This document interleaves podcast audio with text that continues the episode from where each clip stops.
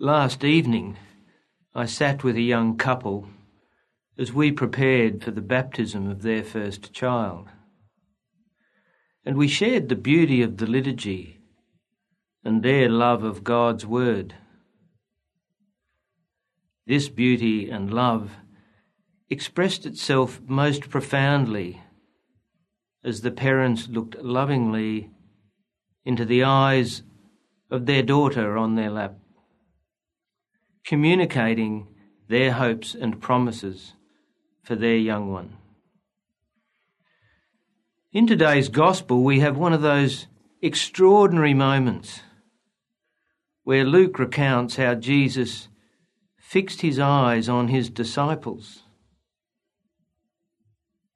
He communicated to them his hopes and promises. He has his eyes fixed on you and me right now with the same hopes and promises for us. Jesus says to us, How happy are you when you are poor? Happy you who are hungry now. Happy you who weep now.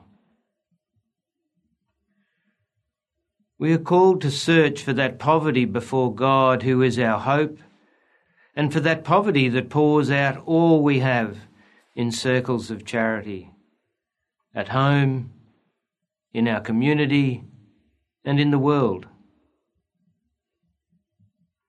We are called to be hungry now for God's word and justice through worship and witness.